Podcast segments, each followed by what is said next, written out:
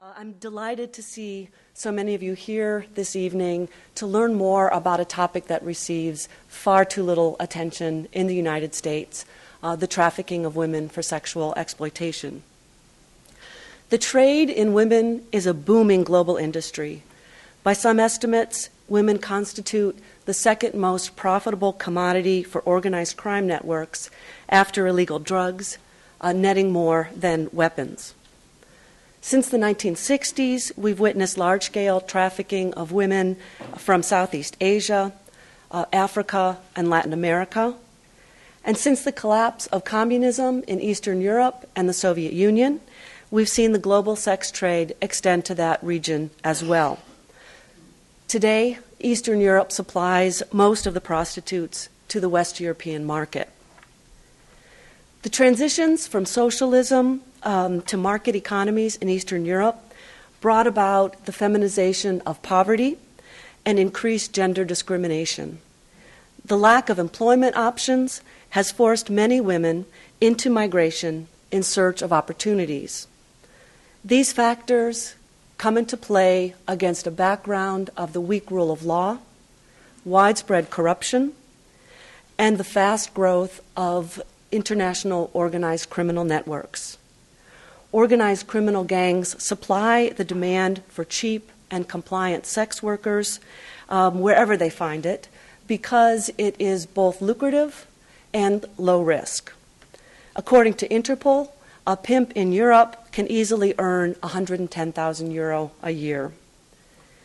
In the most typical pattern, a woman seeking employment opportunities um, answers an ad for jobs as nannies, domestic workers, um, dancers, models. Um, the, a recruiter um, makes all the arrangements for her, uh, accompanies her across the border, and then sells her to another person. And she becomes a commodity. Um, held in isolation, she finds her passport is confiscated, and she is told that she is now in debt to her new owner and must work off the debt through prostitution. Her compliance is assured through threats or beatings or possibly rape. The woman has no say over whom she services or how, uh, and she receives little of the money or none of the money that she actually earns. She may be resold and transported to other places repeatedly. And this is, of course, a form of modern day slavery. Trafficking in women encompasses, encompasses issues of law enforcement and crime, corruption and rule of law, inequality and discrimination, economic deprivation, and migration. Above all, it represents a violation of the fundamental, fundamental human rights of women. This aspect has only recently come into focus and begun earning the attention it deserves. Our speaker tonight is one of the individuals who has worked hard to make this happen. Madeleine Rees is head of the Women's Rights and Gender Unit of the United Nations Office of the High Commissioner for Human Rights a position she has held since September 2006. Her office focuses on ways to achieve gender equality and to promote women's human rights, concentrating on legal protection and advocacy. She works to make the human rights uh, activities of the United Nations more responsive to gender issues, particularly in post conflict situations. In this context, she strives to address um, the needs of women who have suffered, in particular, sexual violence, and to do so by listening to what they have to say rather than imposing an outside perception on them. Madeleine Rees has wide ranging experience, both professionally and geographically. She initially trained and worked as a secondary school teacher uh, and taught in her native UK. Uh, she then spent four years in Latin America, where she also taught uh, and engaged in feminist activism, uh, which drew her to law. After earning her law degree, she worked in the Women's Legal Defense Fund and, subsequent, and, and subsequently became partner in a law firm where she specialized in discrimination law as well as public and administrative law. Rees worked on behalf of both the Commission for Racial Equality and the Equal Opportunities Commission in Great Britain and brought cases both uh, before the European Court of Human Rights and the European Court in Luxembourg. After the war in Bosnia, Rees decided to contribute to the work of the International Criminal Tribunal for Yugoslavia. In 1997, she moved to Bosnia and Herzegovina, serving initially in the, position, in the office of the International Ombudsperson. She was subsequently recruited by the Office of the High Commissioner of Human Rights uh, to be the gender expert and head of its office in Bosnia. In that capacity, she worked extensively on the issue of human trafficking, striving to create a victim centered approach uh, and striving to counter the attitudes of indifference or, the, or criminalization of the trafficked women. In Bosnia, Rees also worked on other issues relating to discrimination, rule of law, transitional justice, and the protection of women's social and economic rights. She served on the expert coordination group of the Trafficking Tax Task Force of the Stability Pact and the Alliance Against Trafficking. From Bosnia, Rees moved to Geneva to her current position in the Office of the High Commissioner for Human Rights. Madeleine Rees has worked tirelessly to force the international community and state governments to pay attention to gender issues, particularly economic discrimination, violence against women, and trafficking. I'm honored and delighted uh, that she was able to join us here today at Stanford, uh, where she will address the failures of identification and response to trafficking of women in Eastern Europe. Please join me in extending a very warm welcome to Madeleine Rees.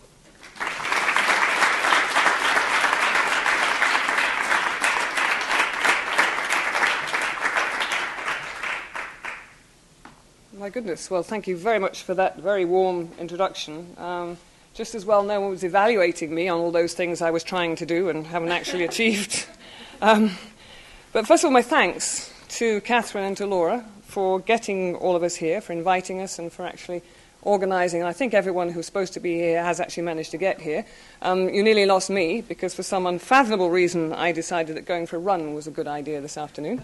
Um, and being British and not used to grid systems, I got myself lost. So instead of coming, arriving cool, calm, and collected to you know, come and talk to you, I arrived as a hot, sweaty mess and no time for you know, organising myself properly, so I apologise. Um, when I was in Bosnia, obviously I was working very very much on the issue of trafficking. And when Catherine invited me to do this talk, um, she asked for the title of the talk.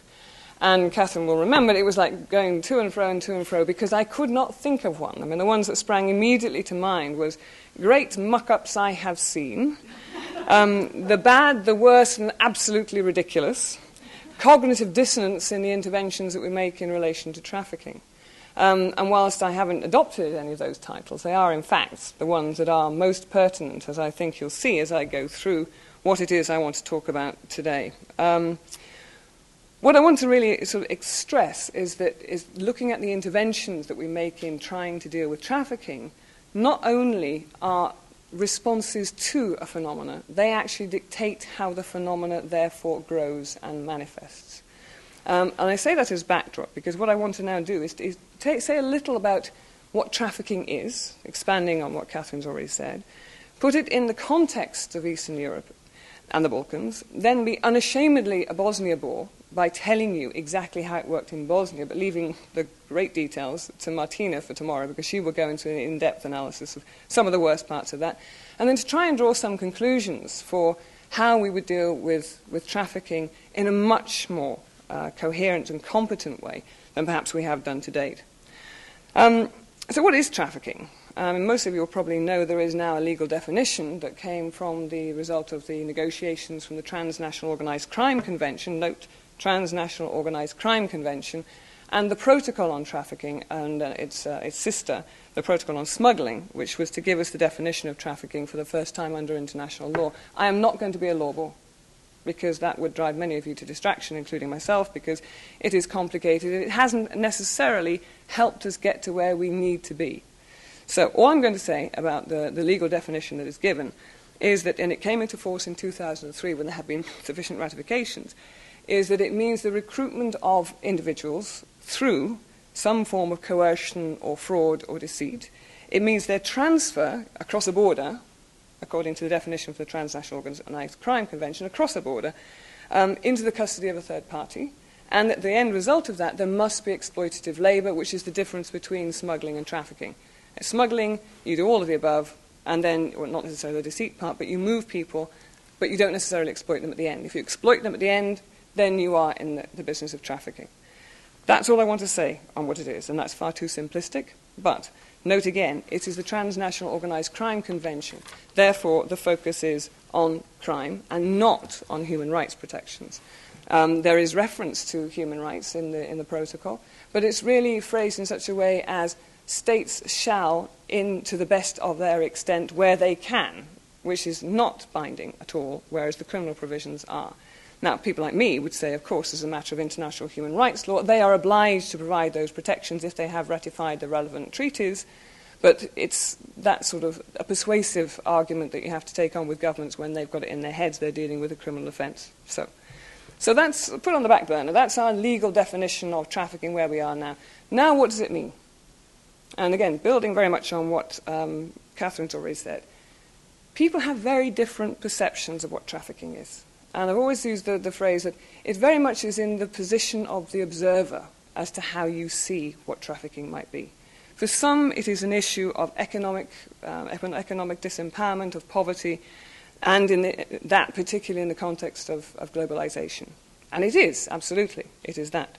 Some see it as discrimination in the way that um, women particularly, are treated in certain societies and therefore may cause the need for migration. Lack of access to education, healthcare, etc., etc., lack of access to employment may encourage women to go and find work elsewhere.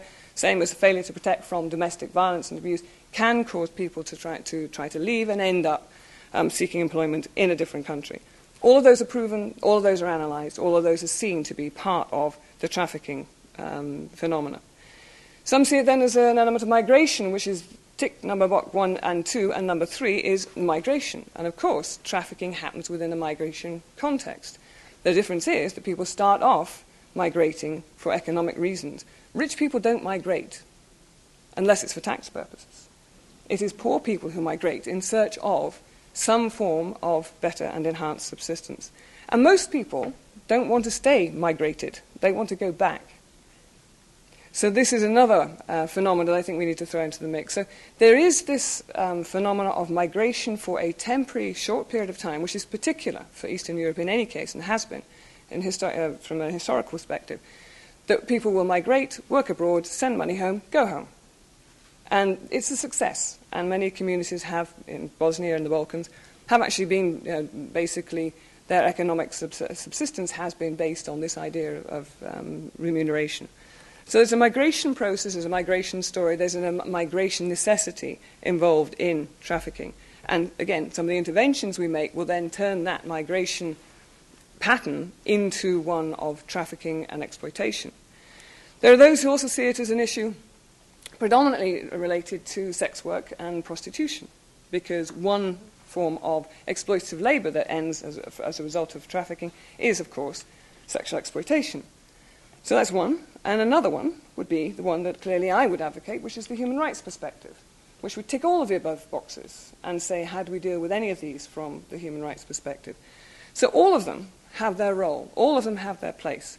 Um, but what my position is on this, and I hope will become clear through the way in which I'm going to develop the arguments, is if you focus on one, you get it wrong unless perhaps it is on sorting out the reasons why people are forced to migrate in the first place, which is about the economics of poverty and globalization, which you know, we're not going to fix overnight. If we can fix that, then okay, different discussion. But all of the others, if you do law enforcement, if you do migration, absent human rights, or if you do prostitution versus sex work versus trafficking, might get it wrong. Any of those things out of context, without having an integrated understanding of how the whole thing hangs together, and you are going to have an uncoordinated, in the end, incoherent response, which is not going to result in what you want, which is to prosecute traffickers and to provide assistance to traffic persons. Basic bottom line. Prevention, of course, being by far the better uh, of, of any of the options. Excuse me, my voice went a bit because of the air conditioning on the planes. So that's what trafficking is made up of. Um, vital importance to understand is that trafficking is very much, very, very much a product of free enterprise. It is the free market capitalism gone mad. You know, they are the elite of the entrepreneurs. I always said when I was working in Bosnia, if only we could get one of them to defect to our side, then we would understand how they're identifying the market. Now, how are they understanding where there's going to pop up another market here later? How do they manage to create that market? Where are they knowing to go and get people from? How do they know all this? How do they know the modalities? They're brilliant. But they do it for all the wrong reasons, and they never migrate to our side, so we never find out exactly how they do it. But it is essentially a very much a free market activity. So therefore, you have to approach it as such. The other thing to remember is that it is a highly gendered affair. Men, women, boys, and girls all get trafficked. We tend to talk about the women and the girls. We forget that certainly in, in um, a recent study that's being published by UNDP in relation to Russia, 80% of those trafficked into Russia are men. But it's for construction. So the outcome, or uh, construction or for agricultural work, and in other countries it's for forced mining or you know, other activities which are essentially seen as masculinized, because we do have this gender stereotype. So what happens to you, I mean, both, all these people get trafficked, but the outcome is highly gendered, and then the outcome of that is highly gendered, because if you're forced into construction work and you are deported and repatriated, no consequences. If you're forced into prostitution and you're depart- deported and uh, returned, then there are consequences. Because you will find yourself in a worse situation than you were before, because not only are you a failed migrant, but you are now a prostitute. So there are different outcomes for men and for women, and clearly there is a difference in, in terms of the actual physical activity that is the, that is the exploitative labour. Because for women it will have enormous health consequences, enormous potential in relation to pregnancy and HIV. So that there are different ways in which you should approach that in knowing what you're going to have to offer in order to provide the protection and the assistance which should be required. So that's what it is, in a very, very brief format. Context of Eastern Europe. Um, I started working there, as I said, from, from 1996 onwards. I was involved in, in, the, uh, in the Balkans. Um, Eastern Europe has, you would know, had been going through this incredible transitional period, and I would leave that to the historians and the academics to explain far better what that meant. But essentially, what was happening was that you know, the, the organized state economies had walked straight whack into the free market and capitalism without the support networks. So there was no, the, social, the social safety nets weren't there to catch those who fell through them, and those who fell through them were enormous swathes of the population. So from the cradle to grave socialism protection, there was now nothing. And if you look at the salaries and the, the survival rates in, in terms of uh, monies going into family incomes, it was less than $30 a month in places like Moldova. Now that's nothing. That is not enough to support a family on. And with no employment prospects, we have a lot of the Eastern European countries, particularly Moldova, Romania, and Ukraine, being in situations where the migration was enormous. Um, it was estimated that more than half the population of Moldova is not there at any one time because they have migrated. A lot of them successfully, the vast majority successfully, because it's the other thing we have Mo- most people who migrate do so quite well, send remittances home, and then go home and then are deemed to be a success, and the next one the family has a go. Um, so, in fact, it's, it's not all doom, gloom, and disaster, but it is doom, gloom, and disaster for the ones who get into the cycle of having to be of being trafficked. So, Eastern Europe then is in this, this dire mess, and you don't have to be the entrepreneur to realize people, countries in a dire mess where people are desperate to migrate to find other opportunities is potentially your source, if you like, to fulfill a demand. So that's our context of um, Eastern Europe generally. I say incredibly superficially done, I do apologize. But we then enter into the Balkans. And the Balkans from 1991 onwards, as we know, was a, uh, the haven of, of uh, haven. It was the conflict zone. Um, in ways which were indescribable, but in ways which then have huge consequences in relation to how the trafficking issue was dealt with as a result.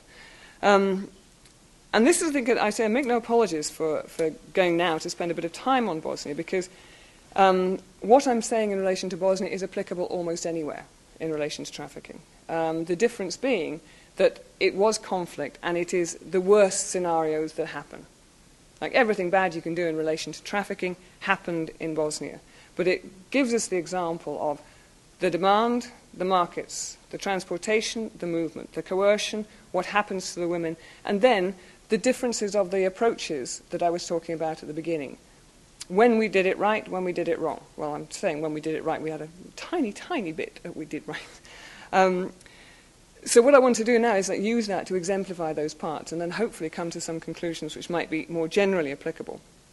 Um, apologies to those people in the room who've heard me make this speech before, at least three of you. Um, but in 1995, it was recognized that there was an issue of trafficking, not by the international community, but by those who had, that were working with women who had been uh, forced into rape camps, um, and by certain judges and by certain journalists. But it wasn't recognized as trafficking. We put the label to it. They recognized that what was happening was that they were seeing foreign women who were being prosecuted for prostitution and who were coming back before them again and again. And that some of them were, um, was, I will go into the law for what was actually happening to them, but they were coming back before the same judges again and again. And why? You know, they are 1995 countries still at war, and we have foreign women who are ostensibly working in Bosnia as prostitutes. Now, how weird is that? That was the first time I heard of it, or heard about it sort of afterwards when it was related to me when they first thought it was happening. Now, stop a moment and enter stage right the analysis that could and should have been made on Bosnia and post conflict uh, situations generally. And there's been a lot of work done by this guy, uh, Pugh, from um, Brunel University, and I was very impressed by his talk he gave not very long ago when he was talking about the economy of Bosnia post conflict. Now, I could have told him this, NGOs could have told him this. Fortunately, he had been doing his own research and come to the same conclusions. That what happens in the conflict and what happens post conflict is that the normal structures get knocked down, obvious. What, we can, what actually happens is that the informal economic structures, the informal economy, starts to flourish. This happens everywhere. Because goods are in short supply, because you can't get them, you set up your mechanisms for trade. And then that leads to those people who can control the mechanisms for trade having the elevated status within communities because they control the money, the goods and the money. So that during the conflict in Bosnia, um, there was an entirely multi ethnic cooperation in getting food, guns, and anything else that was necessary. And, and this is something that is, is, still not really well documented or well, um, certainly has not come out through the histories of it that the multi ethnic uh, community existed when it came to money. And there are actually sort of recordings of top generals in the defense of Mostar buying their guns from the Serbs who were shelling them on the outside um, because of this nice little money making racketeering that was going on. So, no real ethnic identity going on, but identity with each other as brothers in smuggling and all the rest of it. They became hugely wealthy. They became hugely wealthy as a result of illegal activities. They controlled the illegal economy. And these are not the sort of people you really want to have running your country afterwards.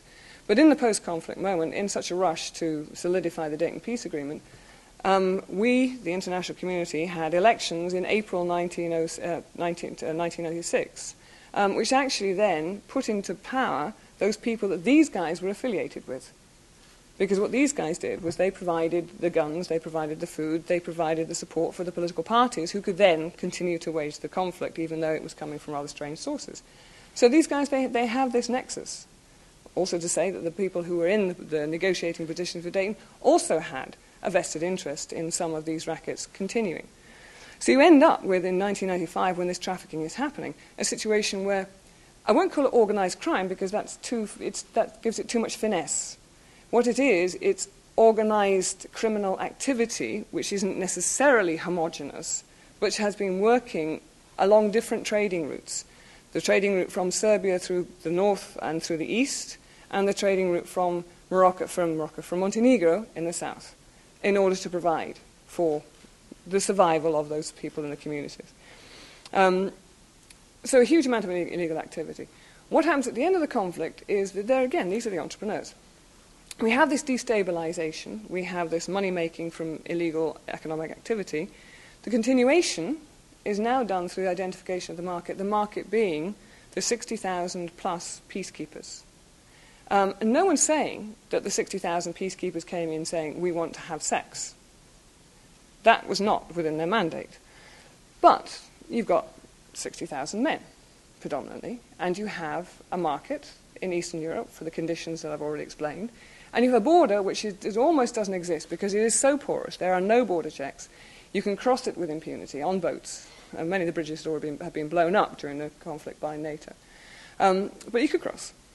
So effectively, we had perfect, perfect conditions, no rule of law, conditions of easily, easy transport, trading routes already having been established, a ready-made market, and a ready-made supply.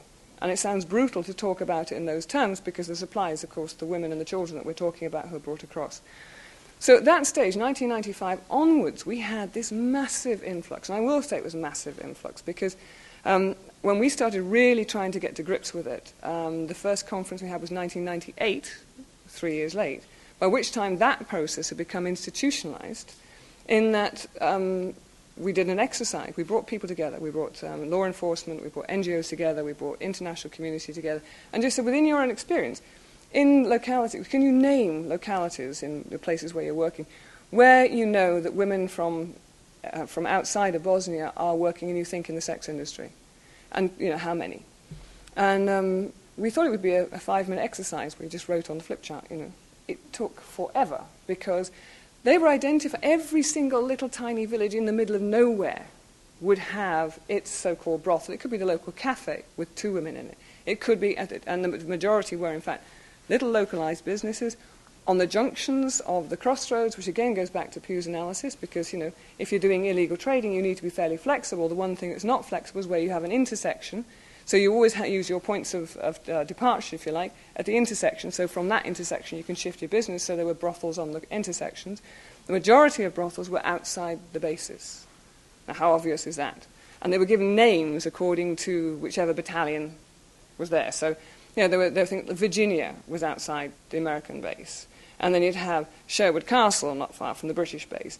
And then you'd have, you know, on and on. You could tell exactly who was going to go in there by the name that was given to the, the brothel so that everyone would feel at home. Um, but that phase, can I, and it, at that, this stage, what we're talking about really is, is no law enforcement, no migration controls, and then a constant supply. The whole process being characterized by extreme violence and coercion. So if you, the first women I met um, had come from, and this, they told me their first story, and then this came up again and again and again, as being the identifiable route. Nearly all of them were recruited by either t- t- several different ways, the ways that Catherine's already said, but also, this being the Balkans, through word of mouth. Your brother's best friend, who you trust, or the local shopkeeper you've been buying things off since you were knee high to a grasshopper, he tells you that he can find a way for you to migrate safely. You trust him, so word of mouth, and then off you go. Vast majority were brought from any of those, those, uh, those countries into Belgrade. In Belgrade, their passports would be taken if they had legal passports, and they'd be given a new passport with a new identity. Now, that's all part of the disempowerment process, because if you don't have your passport, you suddenly become an illegal migrant in any case, even if you could have had a legal document that would have allowed you to cross a border. A lot of women at that stage still did not know that they were not going off to be hairdressers or um, dancers or bar workers or whatever was promised to them. They still didn't know. Some of them were forced to find out very harmfully by being multiply raped by, once they were in Belgrade, which sort of gets them into the idea of what they're going to have to do. And I say the whole thing characterized by extreme violence and coercion um, because absolutely no controls whatsoever. And the first one I spoke to had in fact come through Eastern, they'd done this route, they got into uh, eastern Bosnia where they were kept in a, uh, in a brothel where there were armed guards and attack dogs. Um, they had managed to escape, bless them, they had managed to get out. And they just kept moving. And when I, when I met them, they had um, gone to the local police. Local police had called me because they, you know, this, this is very interesting how that had happened. I'll tell you about it later. Um, but they called me, and one of the first things they said was, What happened to Germany? And I said, you know, What do you mean? They thought they were in Germany. And they said, you know, what happened to it? Because there was all this destruction on the way they'd, been, they'd come down into Sarajevo and, and they'd seen all this, and they didn't know, you know why the reconstruction from the Second World War had been so slow. But anyway, so they got out. Um, but they were very lucky. Because what we actually, the, the, the realities of it was, the absent the border controls and absent law enforcement, was that we had women coming across, um, and then their passports would be taken from them. Usually bar owners would take all the passports, then take them to local police to get stamps in them. Local police are not being paid, um, and if they are being paid, it's three months too late, or, and it's, it's a very, very small amount. Absolutely open to corruption, even if it's turning a blind eye. But they have survival needs themselves. You know, I'm not saying this is uh, justifiable, but that's what was happening. And essentially, you know, they're charged for each stamp they put in, and then the bar owners could act with impunity. So we had this perfect system, this perfect system for making money on the part of the, the traffickers. Um, who, were the, who were the market? At this stage, as I said, we've only got, and this has now been, sort of, I think, accepted by the international community. It was vast, vast majority, more than 90% was the international community. How do we know that? It's because they were the only ones with access. There was a curfew in Bosnia, and if you drove past any of the brothels, it was the UN cars you'd see outside. They were the only ones with the money. The, the Bosnians had not used cars for five years, so they couldn't have access. So the vast majority at that time was, in fact, the peacekeepers and the, the UN, and particularly the International Police Task Force. Um, and this is very interesting because I had a, a conversation with one of the, one of the first um, special representatives of the Secretary General, Kai Eide, who's a lovely Norwegian guy. Um, and he was working with the OSC then. He said, you know, one, of the, one of the things I will never forgive myself is the failure to diagnose what was happening at that stage, and this is the 95 to about 1999. He said, I thought contingent commanders were dealing with it, but it was never openly discussed, and so we did not look at it. Now, just if we pause there and if we look at, at what I've said about trafficking in terms of what we need in terms of analysis, in terms of law enforcement, in terms of human rights protections, we had none of it. Now, one of the lessons learned must be that the analysis at the beginning of our involvement, if the international community is involved post conflict, one of the analyses must incorporate the high potential for trafficking, for sex, sexual exploitation. And just as a side here, we never had any, um, the vast majority of, of um, trafficking for exploitation was sex. Um, there is now, there was some for begging for Roma children, particularly later, but nothing else. But that's because, you know, partly because there's nothing else that was no economic activity that was there for people to be exploited for. So that was, in a way, the, the first phase. Um, and as I said, what we were really, really concerned about was, was how to give the protection to women because we were not ready. Because clearly, human rights approach should then have been well, what do women need? What are they asking for? And those first two I met, they wanted to go home. So, how can they get home? How can they get home when, in fact, um, they don't have finances, their documents are illegal? And I should just mention that, that I, I, would correct myself in saying there was no law enforcement response. There was a law enforcement response, but it was entirely and completely wrong. Because what they were doing was they believed um, that prostitution was a pathological illness and that these women should be separated from the rest of the communities, prosecuted because um, prostitution was and remains illegal in Bosnia, but both for the man and for the woman. But you know, great difference that made, because um, never followed up on. Women were being prosecuted, and if they're prosecuted for prostitution, what, were, what happened then is because of the bizarre setup of, of Bosnia, they wouldn't necessarily be deported out of the border; they'd be deported into the next canton. So then off you go to the next canton, and then you'd be picked up by your traffickers and brought back. So you'd end up with this swirling mass of humanity, the women getting prosecuted and fined and deported. And we were able to stop that. Um, the, the, one advantage of being part of the international community is you can get them to make a, a, a bit like dictatorship. You shall not do that. And they were not allowed to do that. So there was to be no deportation from Bosnia or from the cantons without the, without the consent and approval of UNHCR, because of the refugee issue, and without the consultation with the International Police Task Force, which is ironic. Um, but so that was stopped. Then you have this, what we were then trying to do is this huge amount of um, under, awareness raising as to what trafficking was and what the human rights protection should be. I say we, that being mainly the non governmental organizations who are by far and away the driving force behind identification and assistance to people who've been trafficked. Our role as the Office High Commissioner was to try and do the negotiations with the government, to, to insist on it as a matter of law, to try and get the laws reformed. That's was, that was our role. And to try and coordinate the activities of all the other players in playing nicely together to respect human rights. So we, we didn't, what we didn't want was law enforcement to do its business arrest the woman or rescue the woman even, hand them over to IOM and have them repatriated. So you just ended up with just removing the problem and putting it, putting it somewhere else without looking at what the women's needs really were. That's what we were trying to do. Um, but I have to say, the initial responses were incredibly ad hoc, um, partly because of lack of resources, but also very interesting that you know, one of our concerns had been that we would not um, put at risk the women and the people who were trying to help them because we thought traffickers would come after them. well, how stupid we were, because it's so easy to buy women that there was no need to come after them to stop them testifying, because there was no way for them to testify, they wouldn't do it. Um, and so, therefore, you know, if you lose 2,000 euros or 2,000 marks, then so what? You'll make it up. Because by this stage, um, and this is important to mention now, I think, that uh, we had a change in modalities because it becomes more organized. And I say they're coming from Belgrade, they're crossing the Sava River. By that stage, the international community had set up um, the Arizona market. Fabulous idea. Um, we will bring all the ethnic groups together to trade, and that's how we will get peace and reconciliation and everything else. Nice idea. Um, but it became the, the haven for all the black market illegal activities. Even the women who tried to get in the market to try and sell lettuce had to pay money to, be, to, the, to the people who were running the show in order to do it. Entirely multi ethnic, yes, great, but it's those same guys I was talking about who worked together during the conflict who came to dominate Arizona market. And that's where the women ended up going.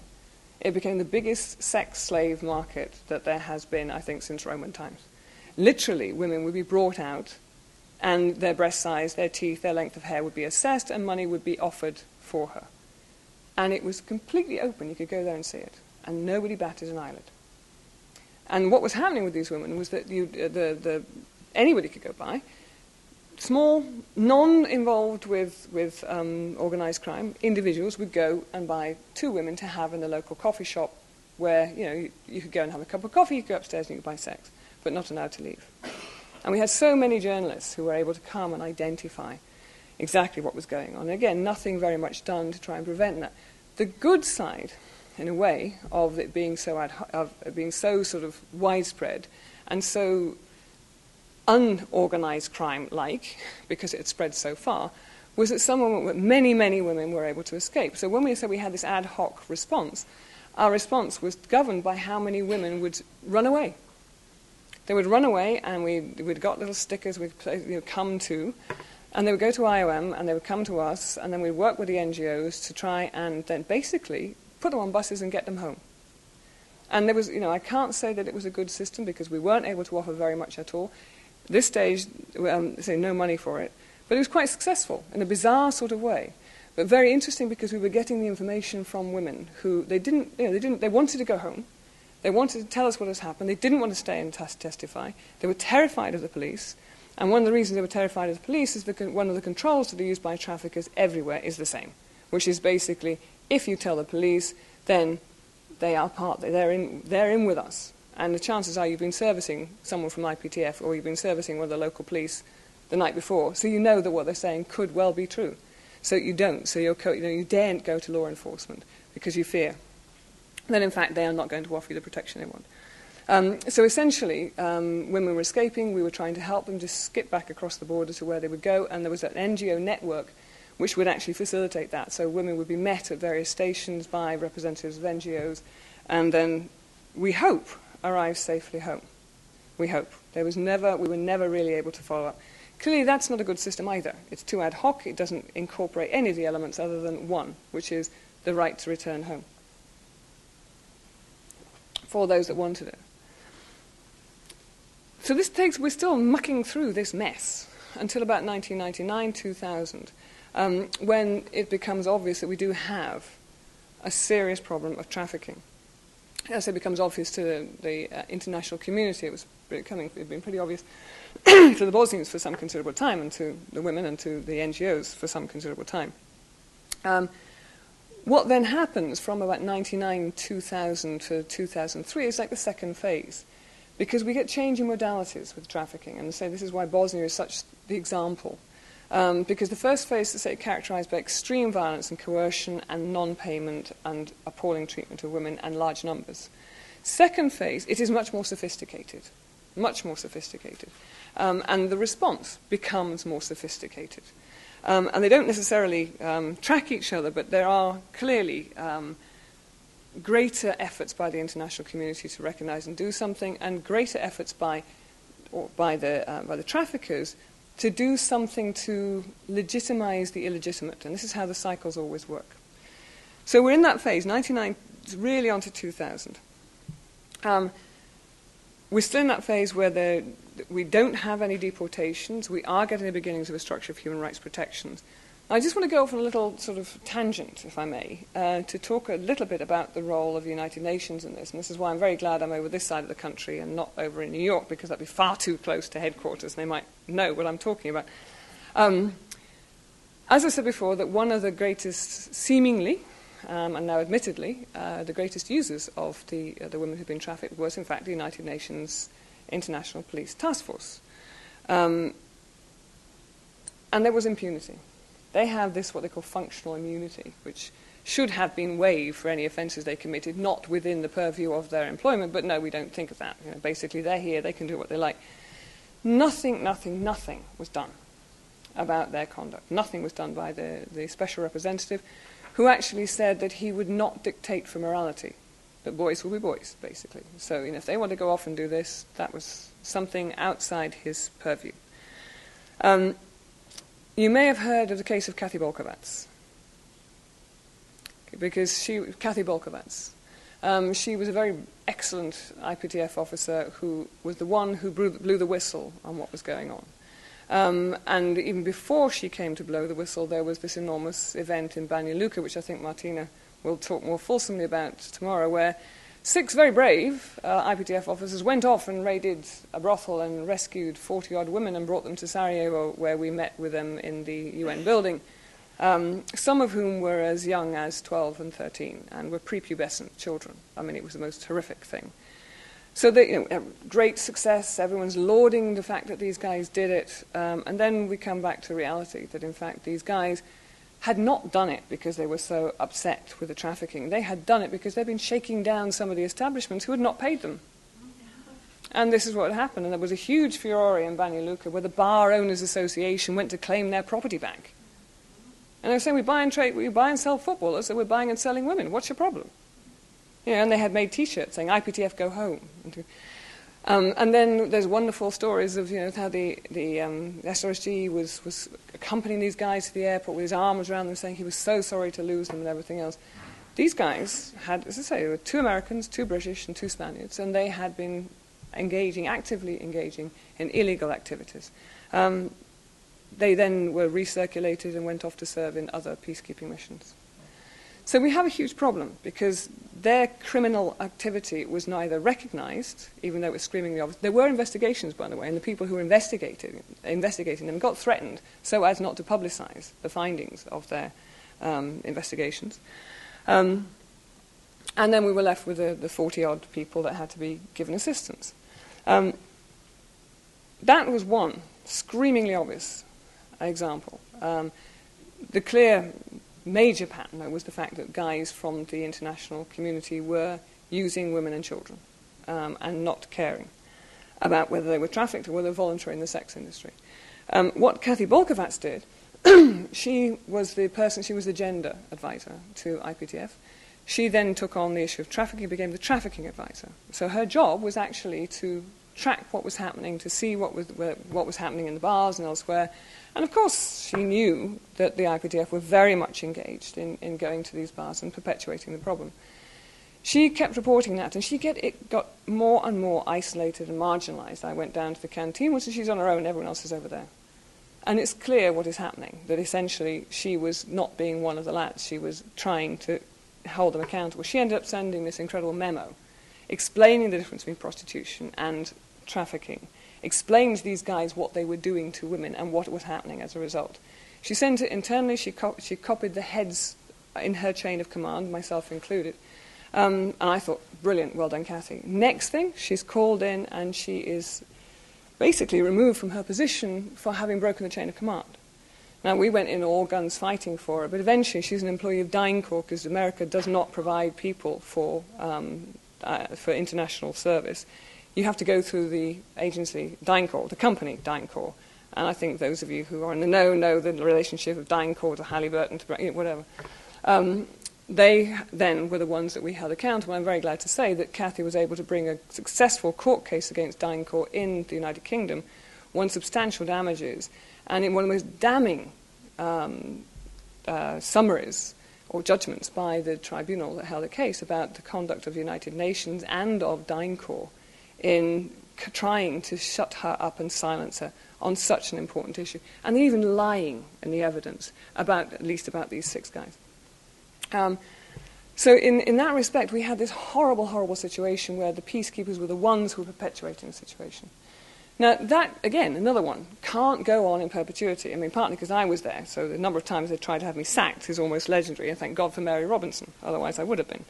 Um, but it led to another situation. This is where I said from bad to worse to totally ridiculous. Because the UN decided that the best way of dealing with it was, in fact, to have bar rates. So they set up this thing called STOP. Um, stop. Sorry?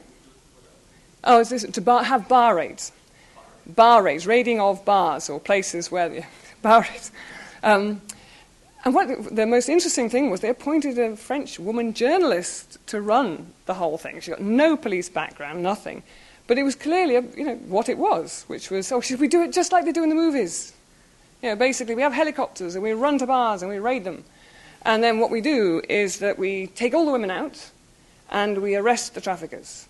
And the trouble is, by that stage, we have got women who aren't necessarily unhappy about working there because we've had a change. By the end of 2001, 2000 and, you know, 2001, some of the women have been there so long that they are, in fact, now earning money. They've paid off their debt. There is this beginning of the legitimization of the illegitimate, and they are earning money. And they don't want to be rescued.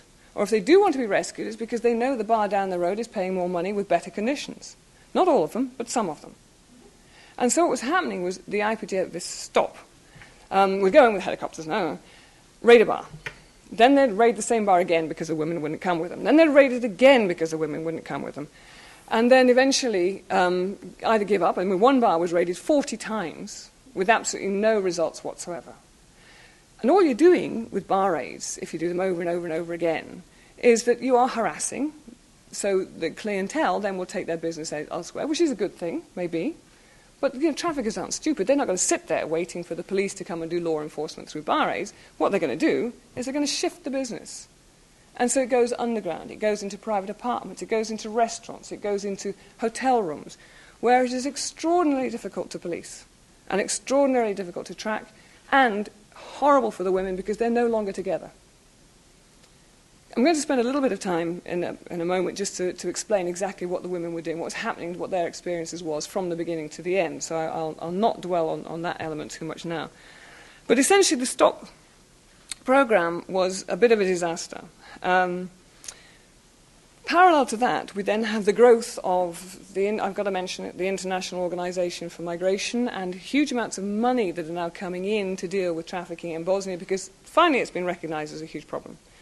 Um, what, they were, what they were offering um, was to break from the human rights approach and go into the migration approach. There, it's very popular with, with Western governments not to have migrants from Eastern Europe coming to Western Europe. Very popular. So it's very nice if you can have an organization which will pick them all up and dump them back where they came from. Um, and if they say they can provide the full package, they can do shelter and human rights protections, meaning I'll provide a shelter, I'll give them health care, I'll give them um, legal advice, and then I will take them home, and then I will give them reintegration assistance as well. Then it looks great on paper because you can scoop them all up and send them all home, and nobody's, you know, nobody bothers. The real impact on that, on women, um, was that they had no choice. And we ended up with a situation you had good traffic victims and you had bad traffic victims. The good traffic victims would say, Yes, help, I'm trafficked. I want to go home. Please help me, IOM. And then, and I'll, what's more, I will, get, I will testify. And then they would, be, uh, they would be given the assistance. The bad trafficked victims would say, No, no, no, not trafficked. Or I'm trafficked, but I don't want your help. Leave me alone. I've got a valid passport. I'm off. those people didn't even make it into the statistics of having been trafficked, even though they clearly had. So, to be a statistic, you had to be a good traffic victim and do what you were told. Um, bad traffic victim didn't mention the books and may end up as stranded migrants but would not get assistance. So, you know, basically we're, we're talking about coercion here. Um, and it got worse. It got much worse. But that's, that's the, the basic premise that, uh, that started to happen because then, with the money that they had, we had excellent NGOs providing assistance. Um, but those excellent NGOs providing assistance then had to sign protocols with IOM in order to continue working on trafficking because IOM got the agreement with the government and the funding from the donors. So IOM, the international community representatives, then control what the national non-governmental organizations were doing, and we have a situation where from where had been really good facilities for women, you got a situation where women, when they, if they did say they wanted assistance, they'd be taken to the shelter, mobile phone taken, jewelry taken, money taken, not allowed to go outside, and effectively locked up and incarcerated.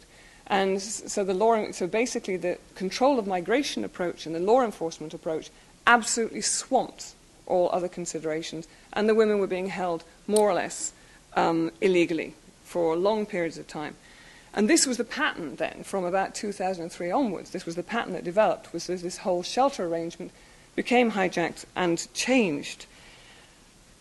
A catalytic moment was, in fact, this, this Operation Mirage, very aptly called, which was a whole massive, um, there's a SECI organization based in Bucharest who um, essentially they're trying to work on organized crime in Eastern Europe. Um, they decided that what they would do is have coordinated bar raids, you know, stop having done so well and shows what a good model this is. We won't just do it in Bosnia, we'll do it across the region. Um, the good thing about that was that the government in Bosnia, with a little bit of prodding from us, panicked and said, yeah, How are we going to do this? Because you've told us that we've got to have human rights protections. We can't do that if they're going to come in and do law enforcement on a massive scale. Um, what do we do? So we managed to get them to issue a temporary instruction. But the temporary instruction was the best law that I have seen yet on trafficking because it provided for, and this is the halfway stage before the NGOs have been completely taken over by IOM, it, it provided for an integrated approach so that essentially you didn't do a bar raid unless you knew you could close it because it was conducting illegal activity. You had evidence to show that you could close it. Because if you closed it, then you could take the women out because they had nowhere to go that night. And you could offer them a place to go to for the night. You would not question them. You would take them to an NGO shelter where they would get food, clothing, assistance. They would also get, and crucial, they get legal advice as to what their status was. You know, their legal status as migrants, their legal status as potential witnesses, their legal status as, you know, as individuals, not as, as uh, individuals within a country where they were not entitled to work. Then they can make informed choices as to what they would want to do. Law enforcement were not allowed to go near and approach them for two weeks. And then, if on the judgment of the shelter manager, after conversations with the women, they wanted to stay in Bosnia, they could get an extension of a visa on humanitarian grounds to give them more time to decide what they wanted to do. So it was all really agency, agency to the women to decide what they wanted to do. Now that to me was great, and it worked. It actually worked. We have to say it's so it's tragic, really. I'm glad I'm not evaluated on the success stories I have done. But um, for two months, that was great. Two months out of six years, um, because there were several instances during SECI, but then after SECI as well, where that system was put into place. And the most famous one was, was where they raided finally Sherwood Castle. I can give you the background story. It's almost hilarious. It's another one of those absolutely ridiculous stories. But the, the local police force did it very, very well. Essentially, they went and raided Sherwood Castle, um, where there were tigers, to remind people of the tigers uh, that had been part of the, the militias during the conflict. Um, they raided it. They managed to rescue six women who were behind a locked door, said, not traffic, not traffic. They said, we don't care, closing the bar. Do you want to go to a shelter? They said, yes, okay, we'll go to a shelter, but we're not trafficked. Um, they went there and they spent a month in the shelter. And during that time, they played with the little puppy, they got um, therapy, they got everything. And by the time the four weeks were over, they were furious and they wanted the prosecution. And they realized they were safe. They had this security thing going for them. So they were prepared to testify. Um, then it all changed because then it got taken. It, the, the international prosecutor decided it was too high risk in the shelter they were in, took them to a closed centre run by IOM, and we nearly lost it right there because they wanted dentists desperately to go home. Um, long story short, they did testify. The guy plea bargained. He got nine years. We managed to arrange for third country resettlement for all six of them. One of them didn't want to go, but interesting. They were given two choices. One was Canada, and they didn't want Canada because Canada was too far, and eventually they wanted to go home. Um, so that worked, and it worked in several other cases as well. But then, law enforcement approach. Uh, you probably know about the United States, uh, United States TIP agreements, transferring, uh, trafficking in persons agreements. Bosnia was in tier two.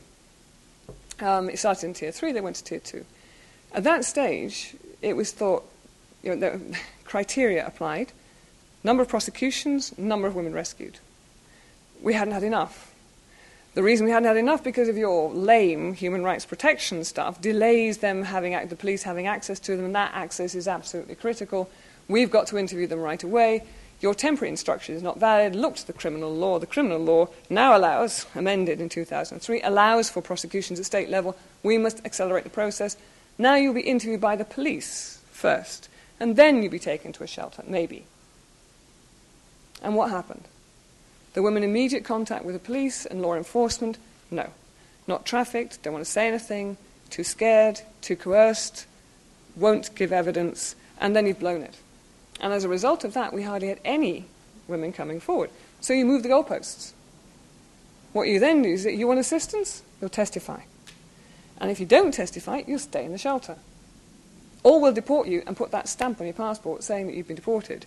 If you've got that stamp on your passport saying you've been deported, you can't then try to migrate again for a very long period of time.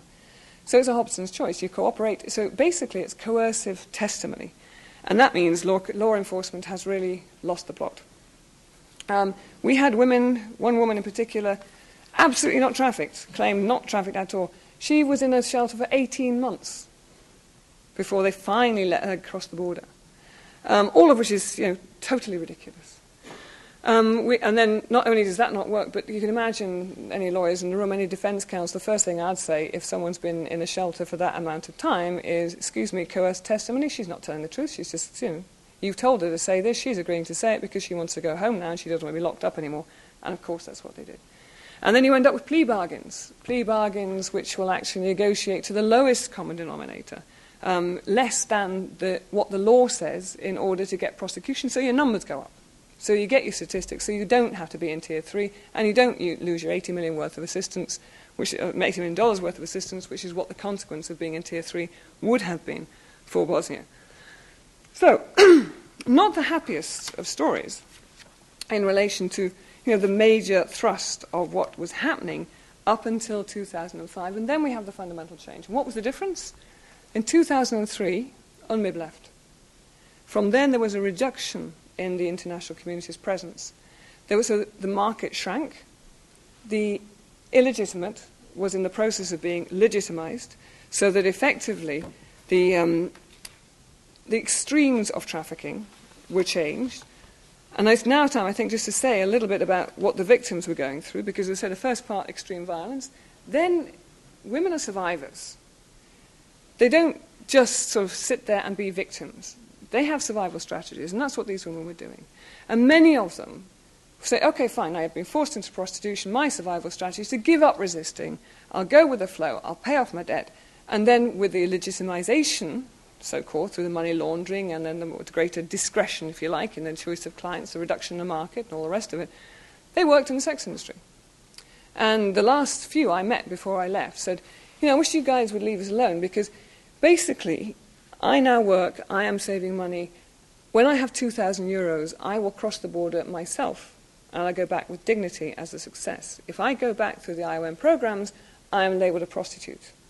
And then I do not have the respect. I do not have anything other than the stigma of being returned. Um, so we weren't listening.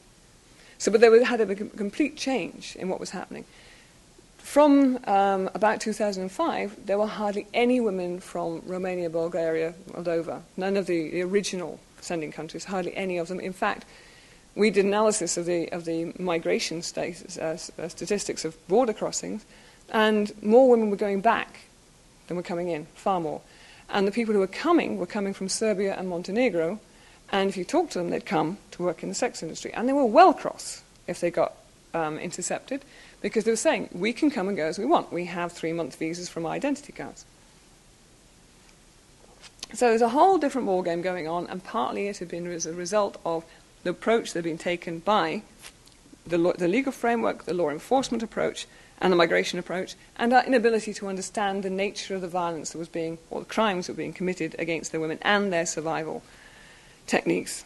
Now, I realise I'm going on and on and on, as I knew I would when I get into this subject. I do apologise. I will conclude. Um, why does all this matter, and why does all this matter in relation to trafficking generally?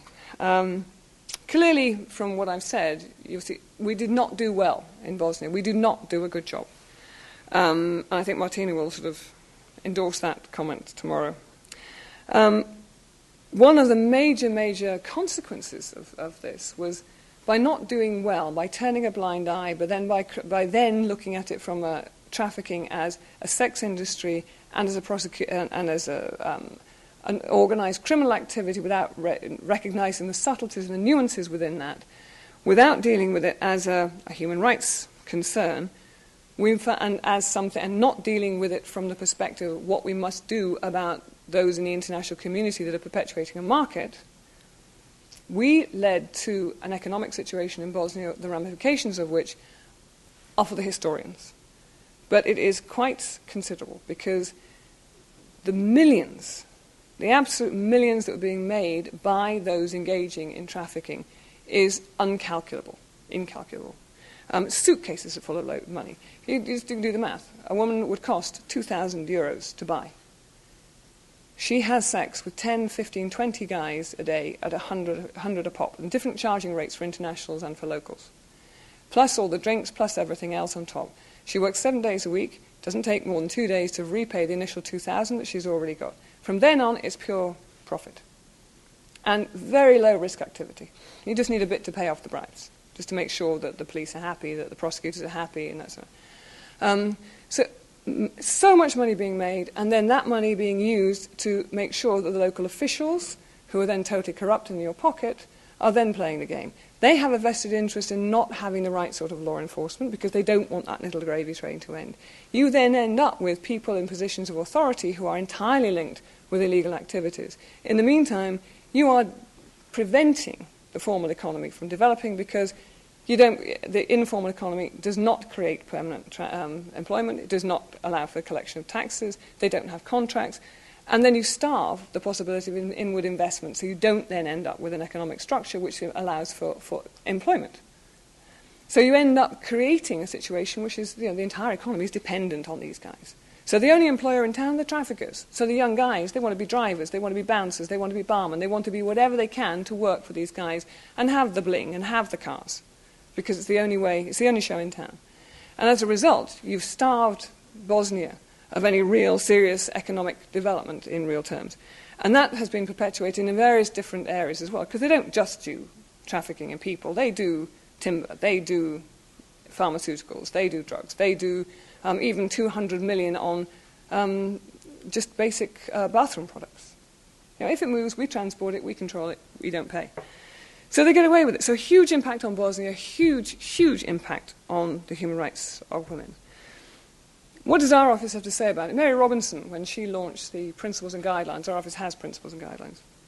Um, she said that whatever measures we take, they shall not adversely affect the human rights and dignity of the persons, and that we must examine the relationship between the intention of anti trafficking laws, policies, and interventions and their real impact, and distinguish between those which reduce the harm and those which transfer the problem from one place or one group to another. And of course, being Mary Robinson, she was right. Absolutely right. And when I said at the beginning that effectively trafficking is all about the position of the observer, it is, from our perspective, because we are the observers. We are sitting there, we're doing our legal analysis, we're doing our migration statistics, we're doing our crime, criminal statistics, we're doing whether prostitution is good or bad or indifferent. But we are doing our objective analysis. The person who is subjective about this is the woman. She's the only one who really knows what's going on. And what we don't do in trafficking is we don't listen enough to that. And that is where it should lie. Agency belongs to those who are in the process of being trafficked. Interventions must be appropriate to their needs, their rights, and our respect for what it is that has driven them to try to cope with what is one of the most insidious international crimes that exist today. Thank you very much.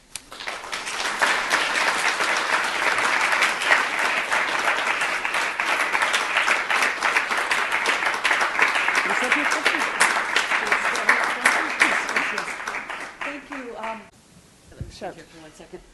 Um, first of all, I just want to thank Madeleine for an, an incredible talk. Um, I can't imagine getting a more frank and informative version from anyone, um, so thank you. Um, and now we'll take questions. Uh, we have a microphone. If we can get it to work, we'll use it.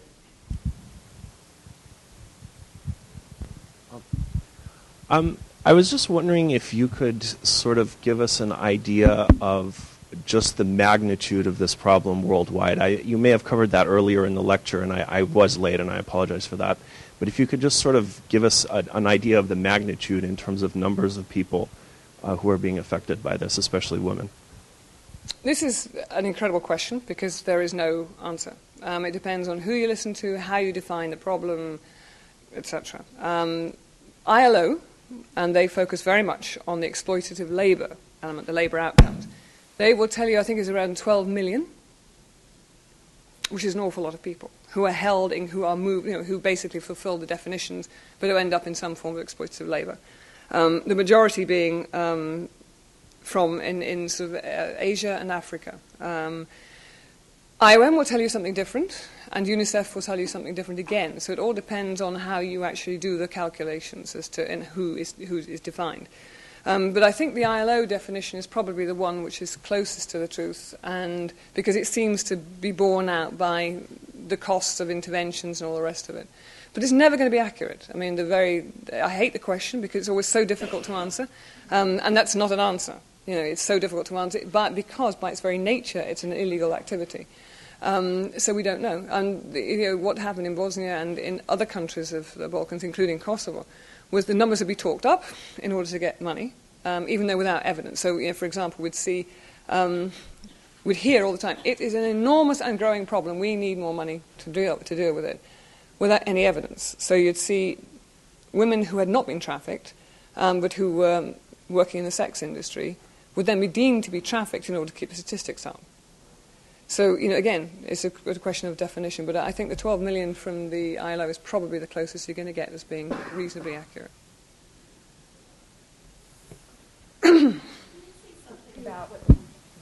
Uh, can, you mentioned sexually transmitted diseases and other risks. Could you say something more about that? And um, I was also wondering about pregnancy. What happens in the event of pregnancy? Are children being drawn into this, the children of, of women? Could you speak to that, please? Yeah, it, it's very, again, um, it happened in different phases, and in each phase it was different.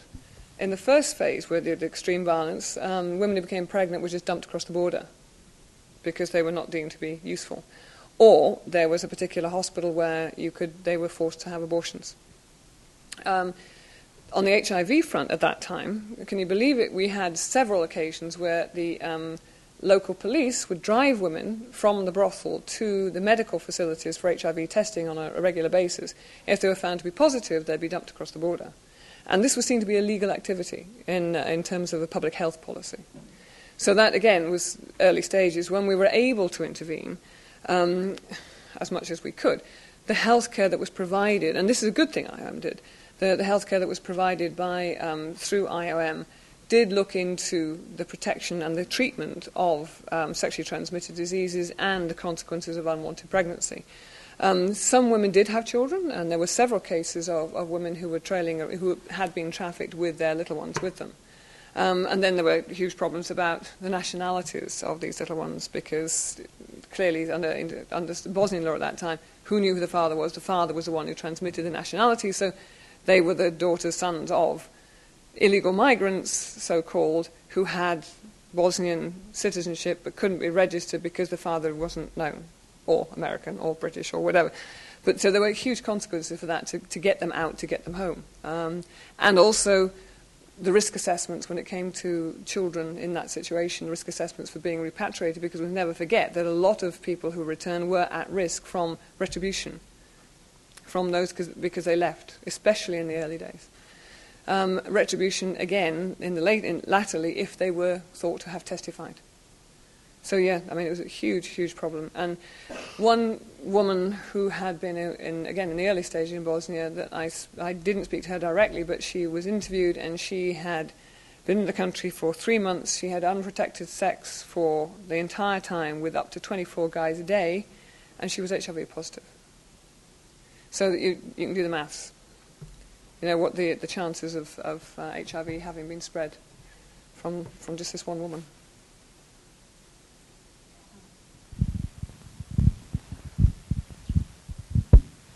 Uh, thank you for a, a, lucid and shocking uh, talk. Uh, I wonder if you could uh, conjecture on the demand side of trafficking and here out of the Bosnia context into the context of trafficking from Eastern Europe into Western Europe. Uh, is the supply go- is the demand going up, uh, or is the demand just being revealed? Um, that's my question on the demand side. And on the supply side, if repatriation of women is fraught with all of the problems that you've discussed, then what's the better policy response uh, as a collective response of governments and the international community? Big questions. Um, the first one on demand. Um, a lot of those who are involved in, in anti trafficking work are disappointed with the response there has been to demand. Um, whilst there are huge calls for the prosecution of demand, in fact, the, the new European Convention, which has just come into force, calls for um, states to criminalize, to consider criminalization of the demand for uh, exploitative labor, including sex, of course, within that. So all the big talk is about how do you deal with the demand for sex. No one's saying how do you deal with the demand for labor which provides for, you know, cheap strawberries or cockles from beaches, or we don't talk about that because that's a bit too big. Um, so that's that's one of the major complaints by ILO and others is that, that we're focusing on sex work, we're missing what is in fact a bigger influence and a more pernicious influence overall. Although I stand by the remarks I made earlier, the consequences for women forced into the sex industry are far, far worse. Um, how, is it getting bigger? I think that's a very difficult question to answer because how much is it publicity? How much is it sort of now we know what it is, so now we can see it, whereas before it was there, we just didn't pay attention to it. Um, I think also the, I would say that the contributing factor has been the closing of borders, um, because there is no doubt that the law enforcement and migration approach in Europe has taken the upper hand. The more difficult it is to migrate legally, the more you are dependent on those who will help you to migrate illegally. As a result, you don't migrate safely. So that means that you, there is a, an easier supply, if you like. It's a more controlled supply. Um, so that does not help. Um, so that's one. In the second part of your question, what could we do better in relation to repatriation? One is to listen to what the women themselves want. Um, at the moment, what we do is we say we have, in most of the Western European countries, have these fantastic programs whereby if you come forward and you testify, you can get a visa for like three weeks more than you would have had if we were going to throw you out when we were going to throw you out in the first place. So great. Um, plus, there's no, they aren't actually following through with the idea that there should be civil compensation for what's happening to you. So if we said, if you testify, we can bring a civil claim on your behalf at the same time, or we can, through the prosecutorial framework, allow for, make a new provision in law for compensation for the wrongs you have suffered, then there is a benefit to staying. Um, and then they could, again, go home with dignity or remain where they are, but take the money and be whatever is safest for them. Um, we don't do that. We don't do that. We, we say testify, get the assistance, or don't testify, off you go. How we could get around that, so the first one would be allowing for a length of time and much better. And this is something the Human Rights Committee and uh, the Commission, uh, Committee Against Torture have already remarked upon. You must allow for redress and you must not charge the enormous taxes and lawyers' fees and everything else. The state must provide for redress. So if we allowed for that, that would help. Um, the other part would be those who don't want to testify should be assisted to return home, but without you know, clutching little IOM bags to show that, you know, here I am, I've come back through IOM, I am a repatriated migrant, and well, guess what? I'm that age group, so clearly I was working as a prostitute. Um, no, we have to find ways in which they want to go back, which is usually their own way. Now, that is going to cause not a great deal of, of, applause from the, the law enforcement migration community because they say, well, you know, you give her money to go back. She's not going to go back. She's going to stay here. Well, she might want to stay here. But for how long? We don't know. And is it that bad that if a few trafficked women who are given assistance remain in the country for a little bit longer to make a little bit of money and then go home? But no, they talk about floodgates. We'll have thousands of women from Eastern Europe, you know, flooding into London and elsewhere. Oh, you know, please. Um, so I think that we have to be a little bit more intelligent and not sort of knee jerk about the way in which we deal with it. the first one is a, the first question is a, a sort of question of definition. Uh, in earlier times, of course, the, the League of Nations did pass conventions which were ratified about how to deal with the traffic in women and children. And the reason they put children in there was because so many of these young women were underage. In fact, a very great proportion. I don't know if that's still true, but it would be useful if you could comment on that. And then, secondly, uh, what is the UN able to do today? I mean, you were working with the, the High Commission for Human Rights. Is this matter being taken to the General Assembly or through committees? And if so, what is happening on that front? Um, on your first question about children, yeah, unfortunately, the ages of those who are trafficked is often under 18, very often under 18. Um, so the youngest we saw were, were 12, 13, around that age group. There is a lot of trafficking in children, specifically for pornography, specifically for begging, um, but the numbers are considerable. Um, and unfortunately, we don't deal with that particularly well. We don't spot it well enough, and we don't deal with them. This idea of the best interest of the child, which is in the Child Rights Convention, is so ill determined. So, what is in their best interest, and who makes that decision? I mean, for us, it's quite clear there should be appointed as a ward of court, and social workers must be responsible. They shall not be returned until there's been a whole assessment, a, a threat assessment, both as to if they're returned to abusive families, etc., etc. as we would do if a child had disappeared from a Western country. But we don't do it for little ones from Eastern Europe, which is just appalling. So we have different standards. Um, yes, so that's, that's one big problem, so that's another huge discussion. In relation to the UN, I am appalled, of course. Um, again, on this side of the country, I'm appalled. On that side, I'm a little concerned. Um, but on this side of the country, I'm appalled because we have the Secretary General's bulletin, uh, which says zero tolerance basically, thou shalt not have sex on mission, which sounds great. Um, but, you know, it's a lot more subtle than that. Having sex on mission can mean falling in love with a national of that country that you're in who's in a perfectly responsible position and having sex with them. Or it can mean raping a 12 year old. But the consequences are the same. You get repatriated.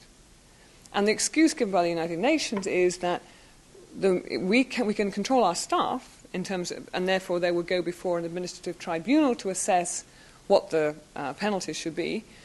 But we can't lift, we, we won't lift immunity in the country where they should be prosecuted where they committed the offence because that would set a precedent which we're not happy about. We don't want, you know, people like me being prosecuted in places like, you know, Congo or somewhere.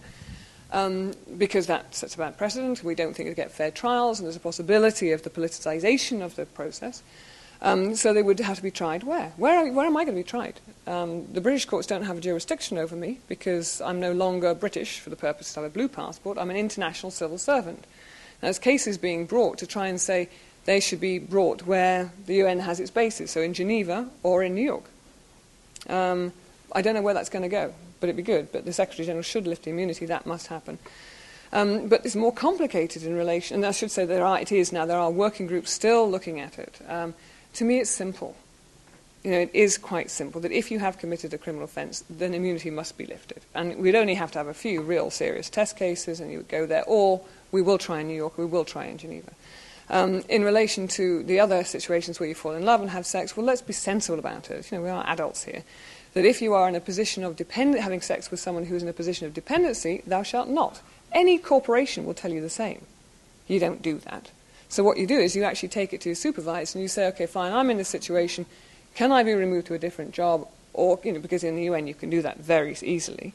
Um, and if no solution is possible, then basically you have to be repatriated to continue your work in your headquarters and you have to work out your own love life.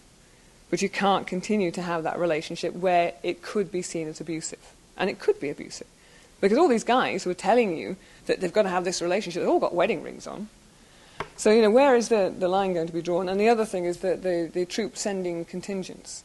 Um, because they say, oh, can't do that, because if we start being very strict about the, send, the troops, the, the sending countries, they won't provide us with troops. And basically, they are the ones who have to then discipline their own if they are caught doing, uh, in, in, in performing sexual exploitation. Fine, but that's just not true either. Because in real life, everybody wants to be part of the troop contributions because the GDP of some countries is, is up to 50%. Fiji, Uruguay, um, Ghana, they're the ones who send it, and you make a lot of money on it. And the guys who come will pay huge amounts of money to come because they get um, you know, more money by working for the UN than they would do if they were serving back home. So don't tell me that you can't.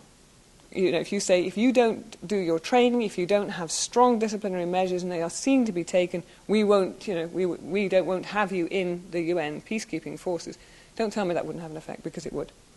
But we won't do it and we use the excuse. So I'm afraid there's still a lot of obfuscation and foot dragging, and basically the boys will be boys and we're not worrying enough. Oh, well, they wanted to do um, everybody having manda- mandatory um, um, tests to see whether, on, you know, so, uh, basically DNA tests. And I can just imagine the UN being so competent, I'm sure I would be fathering children all over the place, you know. So.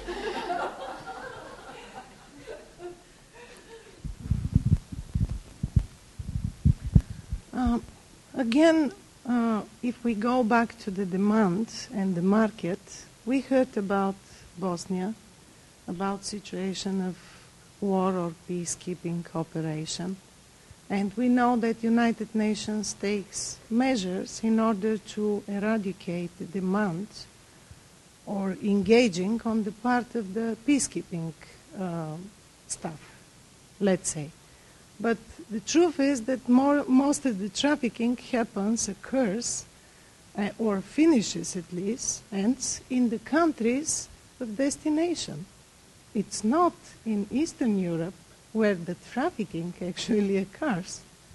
So, can we use the, let's say, agreement of all the countries in United Nations that the staff should not engage in uh, trafficking by using, by being users, consumers of such service, and push the countries in the United Nations to acknowledge that also their, some of their citizens are consumers, and how would you separate this question, punishing the consum- consumers of trafficking, from the criminalization of the prostitution and punishing just users of prostitution? Um, um, that's a very good question. Very good question. Um, first one, disclaimer: I don't think the UN deals with it properly, so let's not use that as a model. Um, but let us use the, the European, the European Convention, which say calls for the consideration of the criminalisation of the exploitation. The debate on um, the sex work, pro sex work, abolition approach, whatever it would be, has paralysed, I think, a lot of our sensible discussions around trafficking. Um, when you're dealing with trafficking, it's, it's not, it's not um, ironic in a way that you know, it's illegal in Bosnia, it's always been illegal in Bosnia, it's very illegal in Kosovo, and yet it happens. Um, it's also not unsurprising that, in fact, if you've ever seen the film Lilya 4-ever, it was shot in Sweden. It's a true story. You know, the, the, the Swedish law, anti-prostitution law, criminalizes the male user of or purchaser of sex, which is great. And it came about as lots of discussion, you know, informed discussion in Sweden. That's how they wanted to regulate the relationship between men and women. I mean, I think in a way it's, it's loading against the guy, fine, because he's the one who should be extraordinarily embarrassed that he is buying sex. You know, they all say it's degrading for women. It's not degrading for women, it's degrading for men. So let's do that gender analysis and say you lot are disgraceful by buying sex. You know.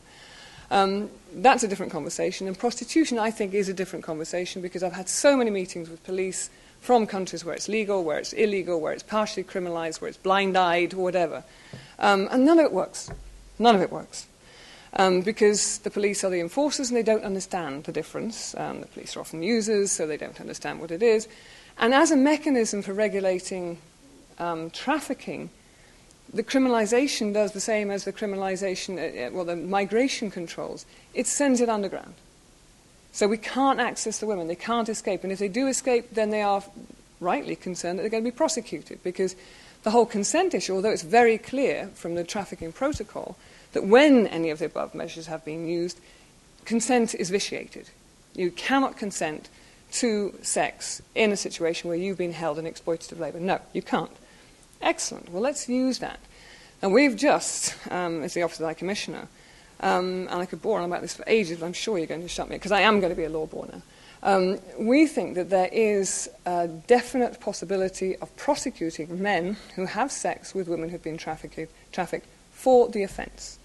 Um, and I won't go through the whole legal stuff, but I'm sure we can discuss that later. And we will be releasing this fairly soon. It's based on a whole scenario that I discussed with, with, um, with you some time ago about an, an, analogy between a prosecution that took place as a result of rape in Foča under international criminal law and what happens in, in non conflict.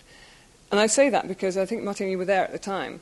The Foča decision had come out where this woman, it had been, it been decided that rape in this, this circumstances, where she's kept in exactly the same conditions. She was held in a, in a facility, in, a, in actually in a, a, private apartment. She was multiply raped. She was made to the cleaning, but she was allowed out every now and then. Couldn't go anywhere because she was in a Serb enclave, so couldn't go anywhere. Forced to have sex with a commanding officer. It was prosecuted successfully as rape and a crime against humanity. Um, I met someone who exactly the same thing had happened to. Exactly. Um, and she was being prosecuted for prostitution, for immigration offences, and she was about to be deported unless she was successfully prosecuted for status offences, in which case she was going to serve two years in a Bosnian prison. And I said that was in the early days. Well, what's wrong with this picture? All we've done is we've moved the dates forward and we've gone from conflict to non conflict, but the experience of the woman was exactly the same. So why can't we prosecute adequately? So what we then started thinking about was, well, how can we turn that into a prosecution of those guys who buy sex um, from women who've been trafficked? And get away from the, this polarizing debate about legalization, criminalization, whatever, you know, moral obligations, moral morality, and sex work, and you know, whatever. And just talk about practicalities. What's really going to work? Because this is what we're talking about. What will work for women and for anti trafficking activities?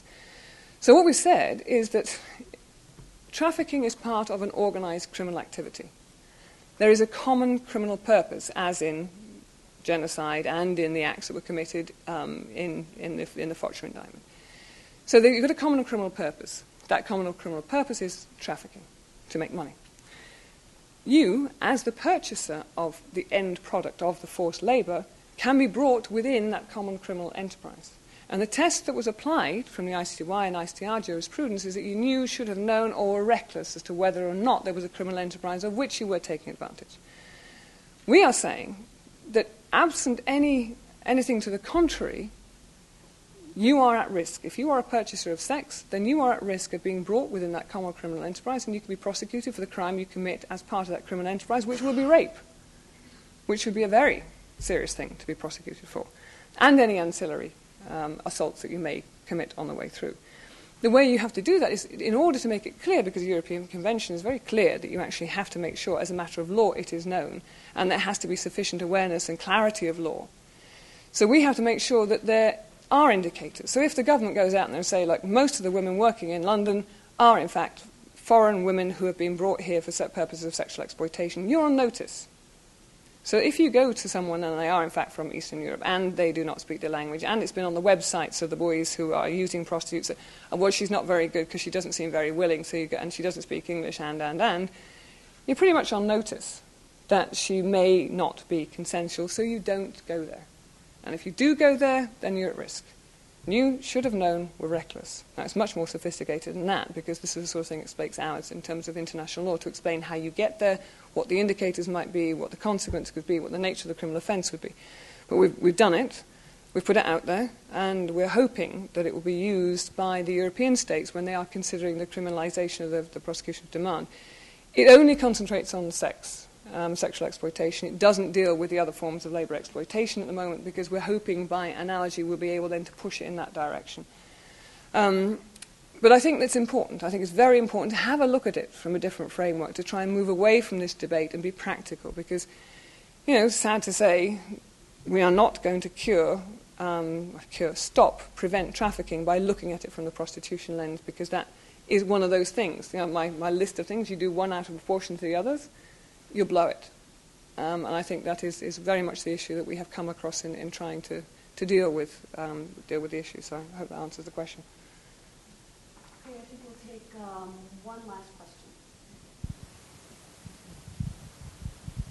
Is there also an under punishment on the pimp side, or just because of definitions on, on what crime they're committing, or if they're not committing a crime in certain countries or scenario?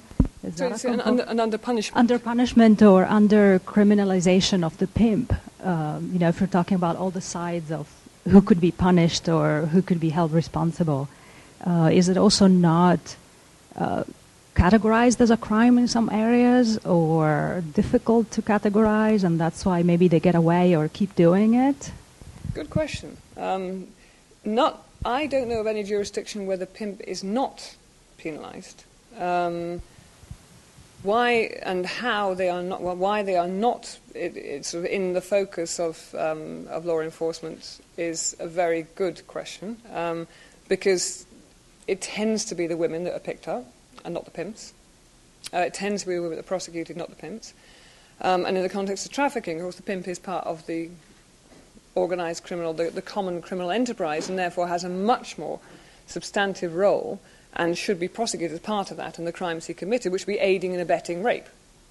So you'd think it would be right up there and they could have the full force of the law thrown at them. Um, it doesn't happen.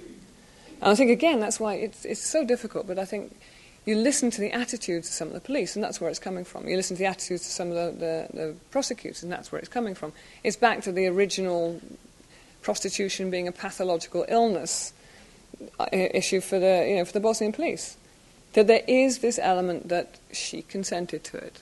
And even if she didn't consent to it first, she would have consented to it later, and she's getting paid. So, you know, it's the focus, as in all, all crimes of sexual violence, the focus is on the woman.